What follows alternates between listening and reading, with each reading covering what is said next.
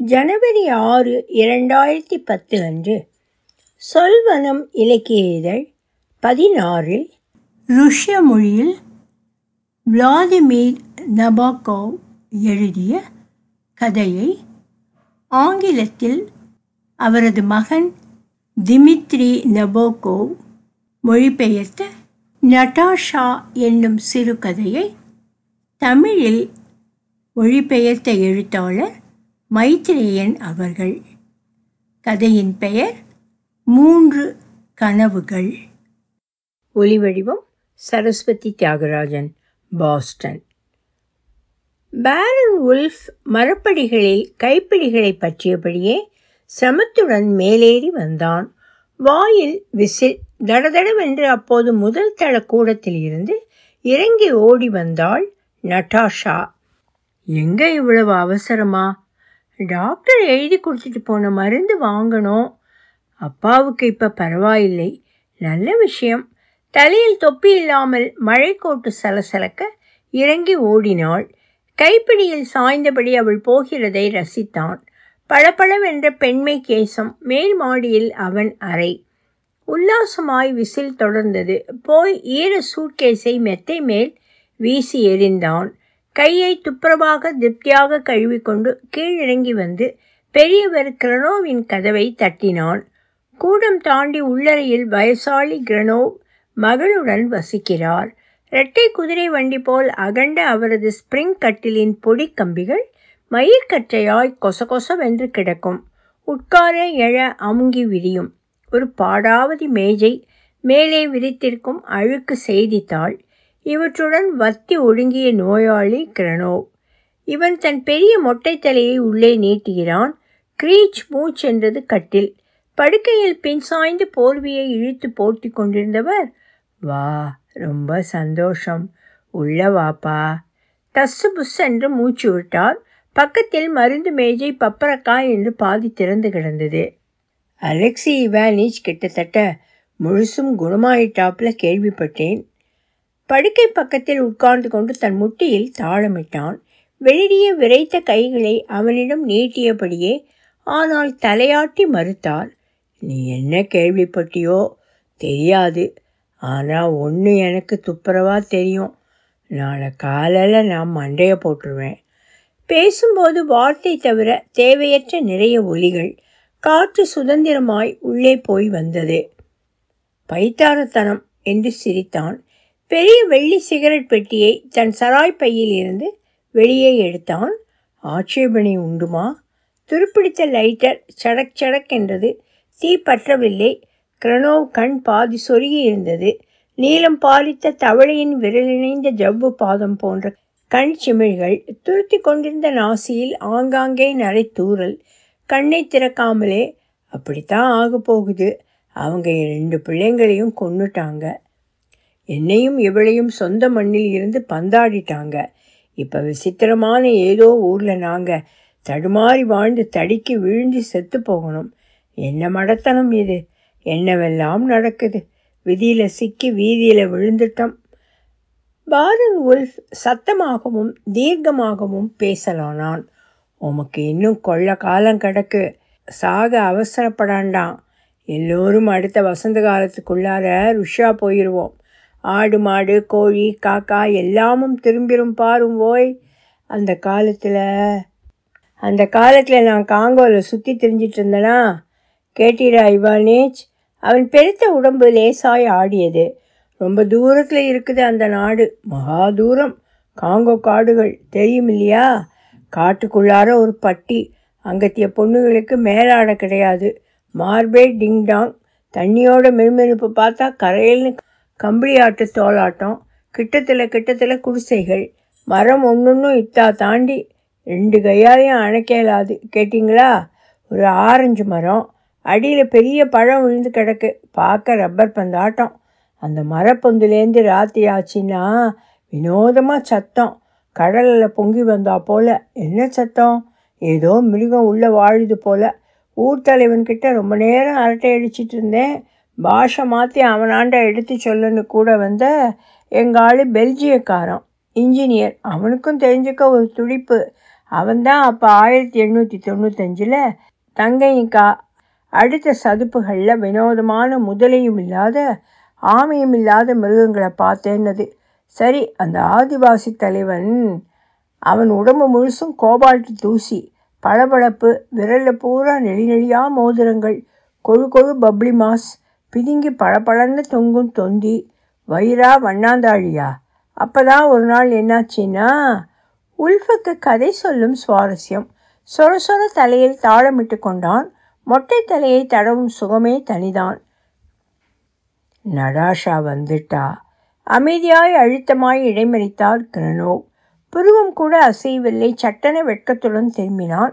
கொஞ்சம் கழித்துதான். அதோ கீழ்வாசல். கிளிங் மாடி ஏறும் தடதட உள்ளே வேகமாய் நுழைந்தாள். என்ன கண்கள்?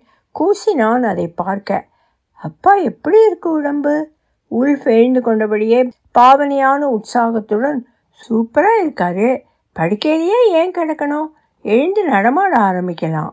ஒரு ஆப்பிரிக்க வித்தக்காரனை பற்றி அவராண்டு சொல்லலாம்னு ஆரம்பித்தேன் அப்பாவை பார்த்து புன்னகைத்தபடியே நடாஷா மாத்திரைகளை எடுத்தாள். வெளியே நல்ல மழைப்பா. குளிர் வடவடங்குது. வழக்கம் போல ஒரு ஆள் பருவநிலை பற்றி பேச மற்றவர்கள் கண் தன்னை போல ஜன்னல் பக்கம். கிரணோ தலையை நிமித்திய போது கழுத்துச் சுருக்கத்தில் நரம்பு விண்ணென்று புடைத்தது நீளமாய் அப்படியே தலையணியில் பின் சரிந்தார். மருந்தை சொட்டு எண்ணி தம்ளரில் விட்டபோது அவள் உதடுகளை சேஷ்டை செய்தாள். அடர்த்தியான கருங்கூந்தலில் மழை முத்துக்கள் கண்ணின் கீழே நீளமாய் என்ன அழகான நிழல்கள். அரை திரும்பினான் உல்ஃப். மனம் துள்ளி கொண்டிருந்தது. இருப்பு கொள்ளவில்லை. நாற்காலியில் உட்கார்ந்தான். படுக்கையில் உருண்டு புரண்டான். பின் ஏனோ போய் ஜன்னலை திறந்து அந்த இருளில் வாசல் வெளியை வெறித்தான். ஒலிகளை ரகசியம் போல சிந்தி கொண்டிருந்தது இரவு. தோளை குறுக்கி சொடுக்கெடுத்தான். போய் பச்சை தொப்பி அணிந்து வெளியே போனான். கிரணோ ஒரு பக்கமாய் உட்கார்ந்திருக்க நட்டாஷா அவரது படுக்கையை சரி செய்து கொண்டிருந்தாள். உள் சாப்பிட போறாப்ல என்றார். பார்க்காமலேயே நோயாளி ஆன பிறகு தூரத்து சத்தங்களை கிரகிக்க ஆரம்பித்திருந்தார். ஹம் என்று பெருமூச்சு போர்வையை திரும்ப இழுத்து சுற்றி கொண்டார் ஆச்சு என்றாள் நடாஷா. படுத்துக்கலாம். ஊரே நசநசவென்று கிடந்தது. ஈர மாலை தெருவில் அடர்த்தியாய் இழுவை தண்ணீர் வாகனங்கள் கூம்பாய் விரிந்த குடைகள் நடமாட்டம் உள்ளே தீ எரிகிற வெளிச்சத்தில் கடை ஜன்னல் பிம்பங்கள் மேல் கூரையில் ஆடின. மழையோடு கூட இரவும் மேலிருந்து வழிந்து பிரதேசத்தை நிரப்பிக் கொண்டிருந்தது. மெலிந்த நீள கால்களை காட்டியபடி வேசிகள் கூட்ட நெரிசலில் ரொம்ப அவசியம் போல ஊடே கடந்து போனார்கள். சிறு வெளிச்சத்து விலை அவர்கள் கண்ணில் பட்டு மின்னியது. எங்கோ உயர விளம்பர பலகையிலிருந்து பீரிட்டு வந்த கிரணத்தின் ஒரு சக்கரச் சுற்று. நிசி நெருங்கவும் கிரணோவின் ஜுரம் அதிகரித்தது. தெர்மாமீட்டர் வெதுவெதுப்பாக சிவப்பு ஏணியில் விற்றென்று உயர்ந்தது. தலையை உதறி உதட்டை கடித்து ஏதோ பினாத்தினார். அப்படியே உறங்கி போனார். மங்கலான மெழுகுவர்த்தி வெளிச்சத்தில் நட்டாஷா உடை மாற்றி கொண்டாள். மங்கலான ஜன்னல் கதவு கண்ணாடியில் அவள் தன்னை பார்த்து கொண்டாள். மெலிந்து வெளிரிய கழுத்து தோலை மறைத்து விழும் அடர்த்தியான கூந்தல் கொஞ்ச நேரம் அசையாமல் தன் யௌவனத்தையே புலகாங்கிதத்துடன் பார்த்து கொண்டாள். திடுமென்று ஏதோ நிகழ்ந்தது அங்கே. அந்த அறை அந்த மகாக்கட்டில் சிதை கிடக்கும் சிகரெட் துண்டுகளுடன் அந்த மேஜை ஒரு வயசாளி பொழந்த வாயுடன் சிரமமாய் மூச்சு தடுமாற தடுமாற பாதி உறக்கமும் பாதி விழிப்புமாய் திண்டாடும் அந்த படுக்கை. எல்லாமே அசைய ஆரம்பித்தது. மெல்ல அப்படியே மிதக்கிறாற் போல. கருத்த இரவில் கடலில் கப்பல் போல மெல்ல அசைவு கொடுத்தது. பெருமூச்சுடன் வெதுவெதுப்பான தோலை வருடி கொண்டாள். அதே அரைமயக்க நிலையில் கட்டில் பக்கம் குனிந்தாள்.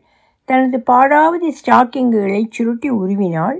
அதில் நெய்த நூலை விட தைத்த நூலே அதிகம். திரும்பவும் அறையே நீந்த ஆரம்பித்திருந்தது. பிடரியில் யாரோ கதகதப்பாய் மூச்சு விடுகிறார்கள். நீளம் குழைந்த வசீகரமான கண்களை விரிய திறந்து பார்த்தாள். பூச்சி ஒன்று மெழுகுவர்த்தியை வட்டமடித்து அப்படியே கிருகிருப்புடன் போய் சுவரில் மோதியது. போர்வைக்குள் தவழ்ந்து உள்ளே புகுந்து கொண்டு கால் நீட்டி படுத்தாள். தன்னைத்தானே மூணாம் மனுஷியாய் பார்த்து தனக்குள்ளே பேசிக்கொண்டாள் அடியே வெதுவெதுப்பான அழகான உடல் உனக்கு. நீளமான தொடைகள். தலைக்கு பின்னால் கைகளை கட்டி கொண்டாள். திரும்ப எழுந்து மெழுகுவர்த்தியை அணைக்க சோம்பலாய் இருந்தது. இருந்த கனவு லாகிரியில் கால்களே மறந்திருந்தது. கண் சொருகியது அவளுக்கு. கிரணோ பெரிதாய் முனுகி அப்படியே கையை மேலே தூ தானாகவே கை துவண்டு தொய்ந்து உயிரற்று பொத்தன மார்பில் விழுந்தது. நட்டாஷா லேசாய் தலை உயர்த்தி மெழுகுவர்த்தியை ஊதி அணைத்தாள். அவள் கண் முன்னே வண்ண வண்ண வளையங்கள் சுற்றி சுழண்டன ஆஹா எத்தனை சந்தோஷமாய் இருக்கிறது என நினைத்து தலையணைக்குள் சிரித்து கொண்டாள் காலை சுருட்டி கொண்டதில் ஆளே இத்தினூண்டாகி போனாள். மூளையில் பளியரிடும் ஒவ்வொரு யோசனையும் மத்தா பூவாய் சுற்றி ஒளி சிந்தியது. மெல்ல உறக்கம் பிடித்து அவள் அதன் ஆழத்துக்கு போன போது திடுக்கென மேலே வர நேர்ந்தது. ஊவென்ற பதறிய ஊழை அப்பா என்னாச்சு? தட்டு தடுமாறி மேஜையில் மெழுகுவர்த்தியை ஏற்றினாள். படுக்கையில் நெட்டுக்குத்தாய் உட்கார்ந்தபடி கிரணோ கை சட்டை காலரை அழுத்தி இழுத்து கொண்டிருந்தது. தசு புஸ்ஸென்று பெட்ரோமாக்ஸாய் பெருமூச்சு. தற்செயலாம் முழிப்பு வந்து மெல்ல கண்ணை திறந்து அவர் பார்த்தால் பக்கத்து நாற்காலியில் கடிகாரம் மின்னியது. கை துப்பாக்கி ஓட்டையில் குண்டு போட்டு யாரோ துப்பாக்கியில் அவரையே? டுமீர் சத்தத்துக்கு சாவுக்கு காத்திருந்தார். எதுவும் நிகழவில்லை. சட்டென உடம்பு பதற வீறிட்டார்.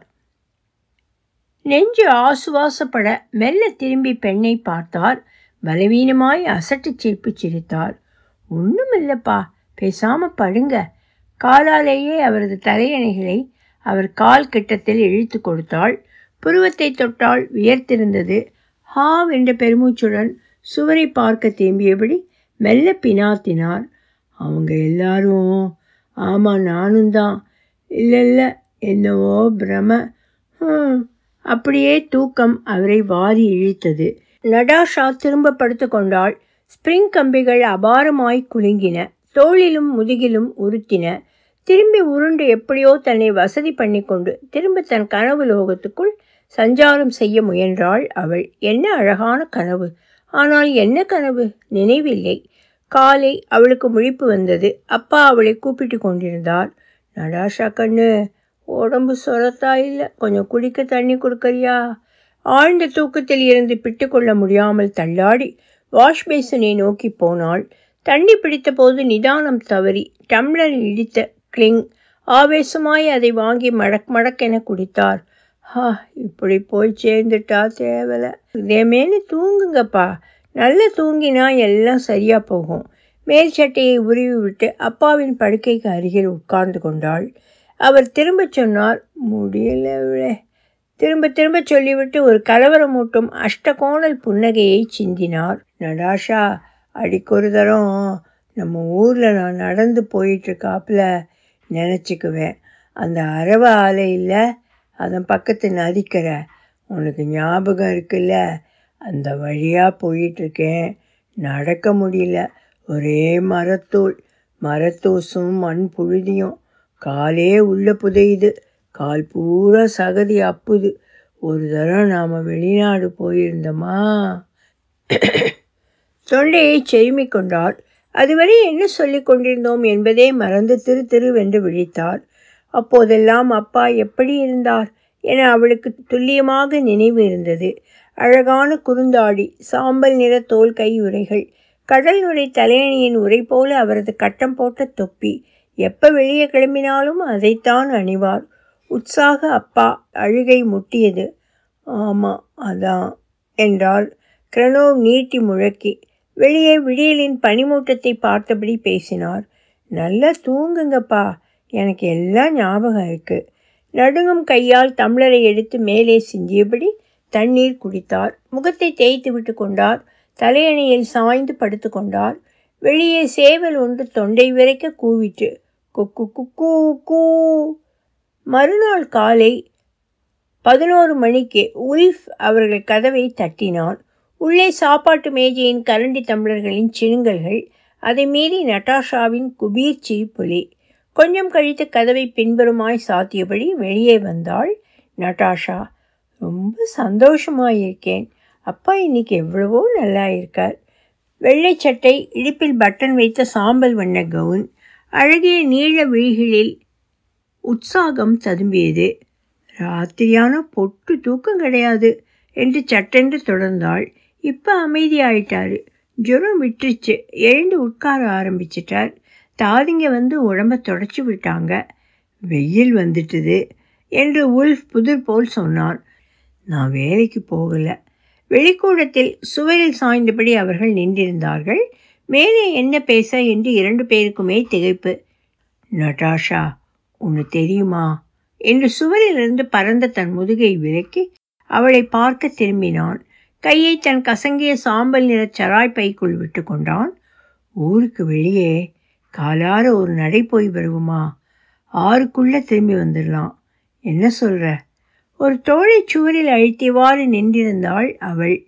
அப்பாவை விட்டுட்டு வரணுமே. அதான் உல்ஃப் பிரகாசமானான். வா நட்டாஷா அப்பாவுக்கு இன்னைக்கு நல்லா இருக்குல்ல? பின்னென்ன? நம்ம வீட்டுக்காரம்மா கிட்டத்தில் இருக்கா. எதுவும் தேவைன்னா ஒத்தாசை செய்வா. அப்பாட்ட கேட்டு பார்க்குறேன் குட்டி பாவாடை படக்கென்று துள்ள உள்ளே போனாள். மார்பை மறைக்கும் முண்டா பனியனுடன் கிரணோ மேஜையில் எதையோ தேடிக்கொண்டிருந்தார் நடாஷா நடாஷா நேற்றுக்கு பேப்பர் வாங்கிட்டு வரலையா? ஸ்டவ்வில் டீ தயாரிப்பதில் மும்முரமாய் இருந்தாள் அவள். அப்பா சும்மா ஒரு ரவுண்டு ஊருக்குள்ளே போயிட்டு வரலாம்னு பார்க்குறேன் உல்ஃப் கூப்பிடுறாரு. சரிடி செல்லம் மவராசியாக போயிட்டு வா. எனும்போது அவரது வெளிர் நீலக்கண்கள் கண்ணீரால் நிறைந்தன. என்னை நம்பலாம். இப்போ நான் நல்லா இருக்கேன். உடம்பு தான் பலவீனமாக இருக்குது எழுந்திரிச்சாலே ஆளை குப்புற தள்ளுது. வேடிக்கை. அவள் போன பின்பும் அறையை பார்வையால் வளைய வந்தார். எதையோ தேடுகிறாற் போல. செய்தித்தாளாய் இருக்கலாம். கட்டிலை அப்படியே நகர்த்த பார்த்தார். கட்டில் முனகியது. அப்படியே குனிந்து கட்டில் அடியே தேடி முகம் குப்புற விழுந்தார். தலை கிருகிருவென்று வந்தது. கொஞ்ச நேரம் கிடந்தார். மெல்ல கடும் பிரயத்தனத்துடன் காலை ஊன்றி எழுந்து தள்ளாடி படுக்கையை எட்டி ஹாவென்று சரிந்தார். திரும்பவும் நினைவும் கனவுமான மயக்கத்தில் ஆழ்ந்தார். ஒரு பாலத்தை கடந்து கொண்டிருக்கிறார். மர ஆலை இறைச்சல் மஞ்சளான மரத்துண்டுகள் நீந்துகின்றன. ஈர மரத்துகளில் கால் புதைகிறது. நதியிலிருந்து புறப்பட்டு வரும் சிலீர் என்ற காற்று உடம்பே விடவிடைக்கிறது ஆமாம் நடாஷா எத்தனையோ ஊர் சுத்தல். சில போது என்னை கடவுளாய் நினச்சிக்குவேன். எனக்கு ரகசியங்களே கிடையாது. சிலோனின் நிழல்களின் அரண்மனை மடகாஸ்கர் நகரத்தின் சிறு மாடப்புறாக்களை டுமீல்னு சுட்டு தின்னிருக்கிறேன். அங்கு ஆதிக்குடிகள் முதுகெலும்பும் நரம்புகளையுமே நெக்லஸாக அணிந்திருந்தார்கள். இரவுகளில் கடற்கரை பக்கம் வினோதமான அவர்கள் பாடல்கள். இசைக்கு நரிகள் நாட்டியமாடுகிறாற் போல இருக்கும். தாமதாவுக்கு பக்கத்திலேயே கூடாரம் போட்டு தங்கியிருக்கிறேன். செம்மண் பூமி கடலோ கருநீலம் அதை பற்றி நிறைய சொல்லலாம்னு இருக்கு. சொல்ல தெரியல நடாஷா கையில் ஒரு பைன் குறும்பையை குலுக்கியபடியே வந்தவன் சட்டென்று மௌனமானான். தனது தடித்த உள்ளங்கையால் கன்னத்தை துடைத்தபடியே அடக்க மாட்டாமல் சிரித்தான். ஆ இப்போ இங்கே இருக்கேன். கையில் தம்பிடி கிடையாது. ஐரோப்பாவிலேயே மோசமோ மோசமான ஒரு ஊரில் மாட்டிக்கிட்டு இருக்கேன் ஏதோ ஒரு வேலை காலை மாலைன்னு வெட்டியாக பொழுதை ஓட்டிக்கிட்டு ரொட்டி தரமில்லாத மட்டன் டிரைவர் கிளீனர் சாப்பிட்ற ஹோட்டல் ஆனாலும் நான் வாழ்க்கையில் அனுபவிச்சிருக்கேன் ஒரு காலத்தில். நடாஷா குப்புற கிடந்தாள் விரிந்த தோள்களுடன் தலை நிமிர்த்தி ஒளிரும் பைன்மர உச்சிகள் நீல பின்னணியில் பணிந்து அசைவதை பார்த்தாள். அந்த வானத்தை கூர்ந்து கண்ணெடுக்காமல் பார்த்தாள். ஒளிப்புள்ளிகள் வளையங்களாய் அவள் கண்ணில் சிதறின. மரத்திலிருந்து மரத்துக்கு தகதகவென்று அந்த பொன் தூவல் பாய்ந்தாற்போல் ஒரு பிரமை. பக்கத்தில் காலை கட்டிக்கொண்டு உல்ஃப் உட்கார்ந்திருந்தான். வெளி சாம்பல் சூட் மொட்டை தலை குனிந்திருந்தது. குச்சியை இன்னமும் சுழட்டி கொண்டிருந்தான். நடாஷா பெருமூச்சு விட்டாள். நடுப்பட்ட காலத்தில் என ஆரம்பித்தாள். பார்வை பைன்மர உச்சிகளை வெறித்தது. அவர்கள் என்னை உயிரோடு எரித்திருப்பார்கள் அல்லது புனிதப்படுத்தி கொண்டாடியிருப்பார்கள். கழுத்தை பிடி அல்லது காலை பிடி சிலப்ப எனக்கு வினோத உணர்வுகள் தட்டும். ஒரு மாதிரி புலகாங்கிதம் உடம்பே இல்லாத மாதிரி. நானே எங்கோ தூரத்தில் மிதந்துட்டுருக்கா மாதிரி. எல்லாமே துல்லியப்படுது அப்போ. வாழ்க்கை மரணம் எல்லாமே. ஒரு தடவை அப்போ எனக்கு பத்து வயசு இருக்கும். கூடத்தில் உட்கார்ந்து என்னமோ வரைஞ்சிட்ருக்கேன் அலுப்பாய் இருந்தது. பென்சிலை கீழே போட்டுட்டு யோசிக்க ஆரம்பித்தேன். திடீர்னு பார்த்தா ஒரு பெண் என்னை பார்க்க விறுவிறுன்னு உள்ளே வந்தாள். மங்கிய நீல உடைகள் காலில் செருப்பு கூட கிடையாது. பெரிய கனமான வயிறு சின்ன மெலிந்த மஞ்சள் முகம் அபூர்வமான மெல்லிய விளக்க இயலாத விழிகள். என்னை அவள் சட்டையே பண்ணவில்லை. அப்படியே விரண்டு கடந்து அடுத்த அறைக்குள் மறைந்து விட்டாள். என்னவோ எனக்கு பயமாய் இல்லை அது. வீட்டை கூட்டி பெருக்கி சுத்தம் பண்ண வந்தவளாய் இருக்கும். என்றே தோன்றியது. அவளை அதற்கு பிறகு நான் பார்க்கவே இல்லை. ஆனால் அவள் யார் தெரியுமா? கன்னி மேரி. உல்ஃப் புன்னகை செய்தான். எதனால் அது மேரின்னு சொல்ல தோணுது உனக்கு? நடாஷா? தெரியும் என்றாள் நடாஷா. ஒரு அஞ்சு வருஷம் கழிச்சு என் கனவில் அவளே வந்தாள். கைக்குழந்தையுடன் அவள் காலடியில் தோளில் சிறகுகளுடன் நிறைய பச்சிளம் குழந்தைகள். பச்சை மிளகா தெரியுது. அல்லது அரசிலை டாலர் மூடியிருக்கு. ரஃபேல் ஓவியங்கள் போல அவை பொம்மைகள் இதுங்கள் உயிரோடு. இவை தவிர சில சமயம் சின்ன சின்ன தரிசனங்கள் வாய்க்கும் எனக்கு. மாஸ்கோவில் அவர்கள் அப்பாவை கூட்டிகிட்டு போயிட்டாங்க. நான் மாத்திரம் வீட்டில் தனியே. அப்போ நடந்தது பார். மேஜ மேலே வெங்கல மணி மந்தைக்கு போகும் ஆடுகளுக்கு கழுத்தில் கட்டுவாங்களே அந்த மணி. அப்படியே அந்த மணி அந்தரத்தில் எழும்பியது. கிணி கிணி கிணின்னு சத்தம் திரும்ப விழுந்துட்டது. என்ன அழகான துல்லியமான ஒலி! அவளை விசித்திரமாய் பார்த்தான். கைக்குச்சியை எட்டி மட்டும் தூர விட்டறிந்தான். நிதானமாய் பேச ஆரம்பித்தான். ஒன்று உன்கிட்ட நான் சொல்லியே ஆகணும் இவளே. நான் ஆப்பிரிக்காவுக்கோ இந்தியாவுக்கோ ஒரு நாட்டையும் எட்டி பார்த்தது கிடையாது. எல்லாமே புழுகு மூட்டை. வயசு முப்பதாச்சு. நம்ம நாட்டிலேயே ரெண்டு மூணு நகரம் ஒரு டஜன் கிராமங்கள். அப்புறம் இதோ இந்த உப்பு பெறாத நாடு. இதை தாண்டி எங்கேயும் போனதில்லை கண்டதும் இல்லை. என்னை மன்னிச்சிரு. சோகமாய் அவளை பார்த்து புன்னகைத்தான். குழந்தை பருவத்தில் இருந்து அவனிடமே தங்கியிருந்த பிரம்மாண்டமான கனவுகள் அவை. பலூனை உடைத்துவிட்ட சோகம். உலர்ந்த வெக்கையான காற்று வீசியது. தகதகப்பான பைன் மர உச்சிகள் முணுமுணுத்தன. எறும்பு என எழுந்து கொண்டாள். சட்டையை எடுத்து உதறி கொண்டே சரியா எறும்பு புத்து மேலேயே உட்கார்ந்திருக்கோம். என்னை பற்றி ரொம்ப மட்டமாக நினைக்கிறியா? இவளே அவள் சிரித்தாள். கிறுக்குத்தனமாக பேசாதே. நாம் ரெண்டு பேரும் ஒரே தராசத்தனம்தான் உன்னாண்ட நான் சொன்னேனே என்னுடைய பரவசங்கள் கன்னி மேரி அந்த வெங்கலமணி எல்லாமே கட்டுக்கதை தான் ஒரு நாள் அப்படிலாம் நான் நினச்சி பார்த்தேன். அதுக்கப்புறம் அதெல்லாம் நடந்ததா நானே நினைக்க ஆரம்பிச்சிட்டேன். அப்படித்தான் என்றான் அவன் பிரகாசமாய். உன் பிரயாணங்களை பற்றி இன்னும் கொஞ்சம் சொல்லேன் என்றாள் நடாஷா.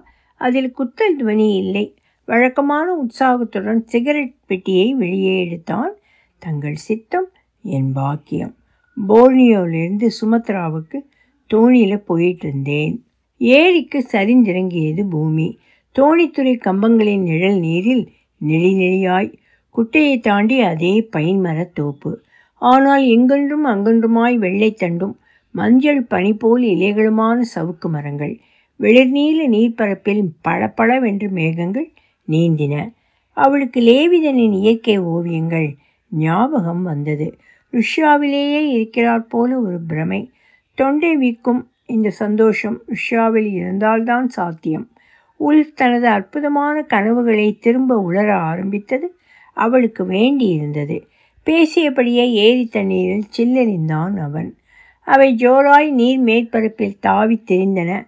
வேலை நாள் அந்த பக்கம் சந்தடியற்று இருந்தது. அங்கங்கே இருந்து சிரிப்பும் ஹாவென்ற ஆர்ப்பரிப்புமே தேய்ந்தொலித்தபடி இருந்தன. ஒரு பாய்மர தோணி தூரத்தில் தலையாட்டி போனது. ஏரிக்கரையோடு ரொம்ப நேரம் நடந்தார்கள். வழுக்கும் மேடேறினார்கள். அந்த பக்கம் ராஸ்பெரி புதரில் இருந்து சகதி நெடி இன்னும் தள்ளி ஏரி தண்ணீருக்கு வலது பக்கம் ஒரு சிறு விடுதி. ஆளே இல்லை. அங்கே பரிமாறவும் ஆளில்லை சாப்பிடவும் ஆளில்லை. எங்கோ அவசர ஆபத்து என்று எல்லாவனும் ஓடி போயிட்டா போல. அங்கே ஒரு டம்ளரும் தட்டும் கூட இல்லை. விடுதியை சுற்றி வந்தார்கள். ஒரு காலி மேஜையில் உட்கார்ந்து கொண்டார்கள். சாப்பிடுகிறாற் போலவும் குடிக்கிறாற் போலவும் பின்னணியில் ஒரு இசைக்குழு பாடுகிறாற் போலவும் பாவித்து கொண்டார்கள். ஒரே வேடிக்கை. நடாஷாவுக்கு உண்மையிலேயே ஆரஞ்சு தோட்டத்தில் இருந்து காற்று இசையை கொண்டு வந்தாற்போல் இருந்தது. ஒரு உண்மத்துடன் கரையில் ஓடினாள். தசு புஸ்ஸென்று மூச்சிறைக்க அவள் பின்னால் ஓடினான் அவன். இருவிழே பில்லி கொடுக்காம வரப்படாது. தாண்டி பச்சை பசேல் புல் வெளியும் நாணல்களும் அதனுடைய சூரியன் தண்ணீரில் தகதகவென பொலிந்தான். மூக்கு விழைக்க நடாஷா திரும்ப திரும்ப சொன்னாள். ஆஹா எல்லாம் எத்தனை ஜோராயிருக்கு. இருந்த உற்சாகத்துக்கு வாயை குவித்து ஓஹோஹோ என்று காட்டில் கத்தினான். எதிரொலி கேட்காதது ஏமாற்றமாய் இருந்தது அடங்கி போனான். அகண்ட ஏரி பரப்பில் வெயிலின் உக்கிரம் நிசப்தம் சூழலே சோக பாடல் பாடியது. அவள் தொண்டையை செருமிக் கொண்டாள். என்னவோ தெரியல. படபடங்குது. அப்பாவுக்கு எப்படி இருக்கோ? அவரை தனியாக விட்டுட்டு நான் வந்திருக்கப்படாது. உல்ஃப் கிரனோவை நினைத்து கொண்டான். மெலிந்த நரைமுடி கால்கள் படுக்கையை பார்க்க பின் சரிந்த போது அந்த கால்கள் போர்வைக்கு வெளியே தெரிந்தன. சரி இன்றைக்கே தான் அவர் டிக்கெட் எடுத்துட்டாதான் என்ன என்று தோன்றியது. அப்படி சொல்லாத இவளே. அவர் நல்லாத்தான் இருக்காரு என்றான். நானும் அப்படித்தான் நினைக்கிறேன் என்று திரும்ப உற்சாகத்துக்கு மீண்டாள். மேல்கோட்டை கழட்டி கொண்டான். கோடு போட்ட சட்டையிலிருந்து வியர்வை வெக்கை அவளுடன் நெருங்கி நடந்து வந்து கொண்டிருந்தான். நேரே பார்த்தபடி வந்து கொண்டிருந்தாலும் பக்கத்தில் ஆம்பளை வாசனை அவளுக்கு பிடித்திருந்தது. என்ன மாதிரியெல்லாம் கனவுகள்? என்ன மாதிரியெல்லாம் கனவுகள்? அற்புதமான கனவுகள் என்றான் அவன். கையில் இன்னொரு குச்சி காற்றில் அதை வீசும் தோறும் விஷ்க் விஷ்க் என்றது. என் பிரமைகளை எடுத்து விடும்போதெல்லாம் பொய்யா சொல்லி கொண்டிருக்கிறேன். என் ஒரு சிநேகிதன் மூணு வருஷம் பம்பாயில் வேலை பார்த்தான். பம்பாய்? ஆஹா பேரே எத்தனை இசைக்கோர்வியாய் இருக்கிறது. பெயரிலேயே பிரம்மாண்டம் ஒளி வெள்ளம் இசை பரவசம். யோசிச்சு பாரு அந்த மனுஷன் வாழ்ந்திருக்கான். ஆனால் எதையும் அனுபவித்து சொல்ல தெரியாது. வேலை தவிர எதையும் பேச மாட்டான். அந்த அபார சூடு வியாதி வெக்கை ஒரு பிரிட்டிஷ் இராணுவ அதிகாரியின் பெண்டாட்டி பற்றி கதை. நம்மளை யார் இந்தியாவை பார்த்துருக்கோம்? ஹா என்னை தவிர நான் பார்த்திருக்கேன்.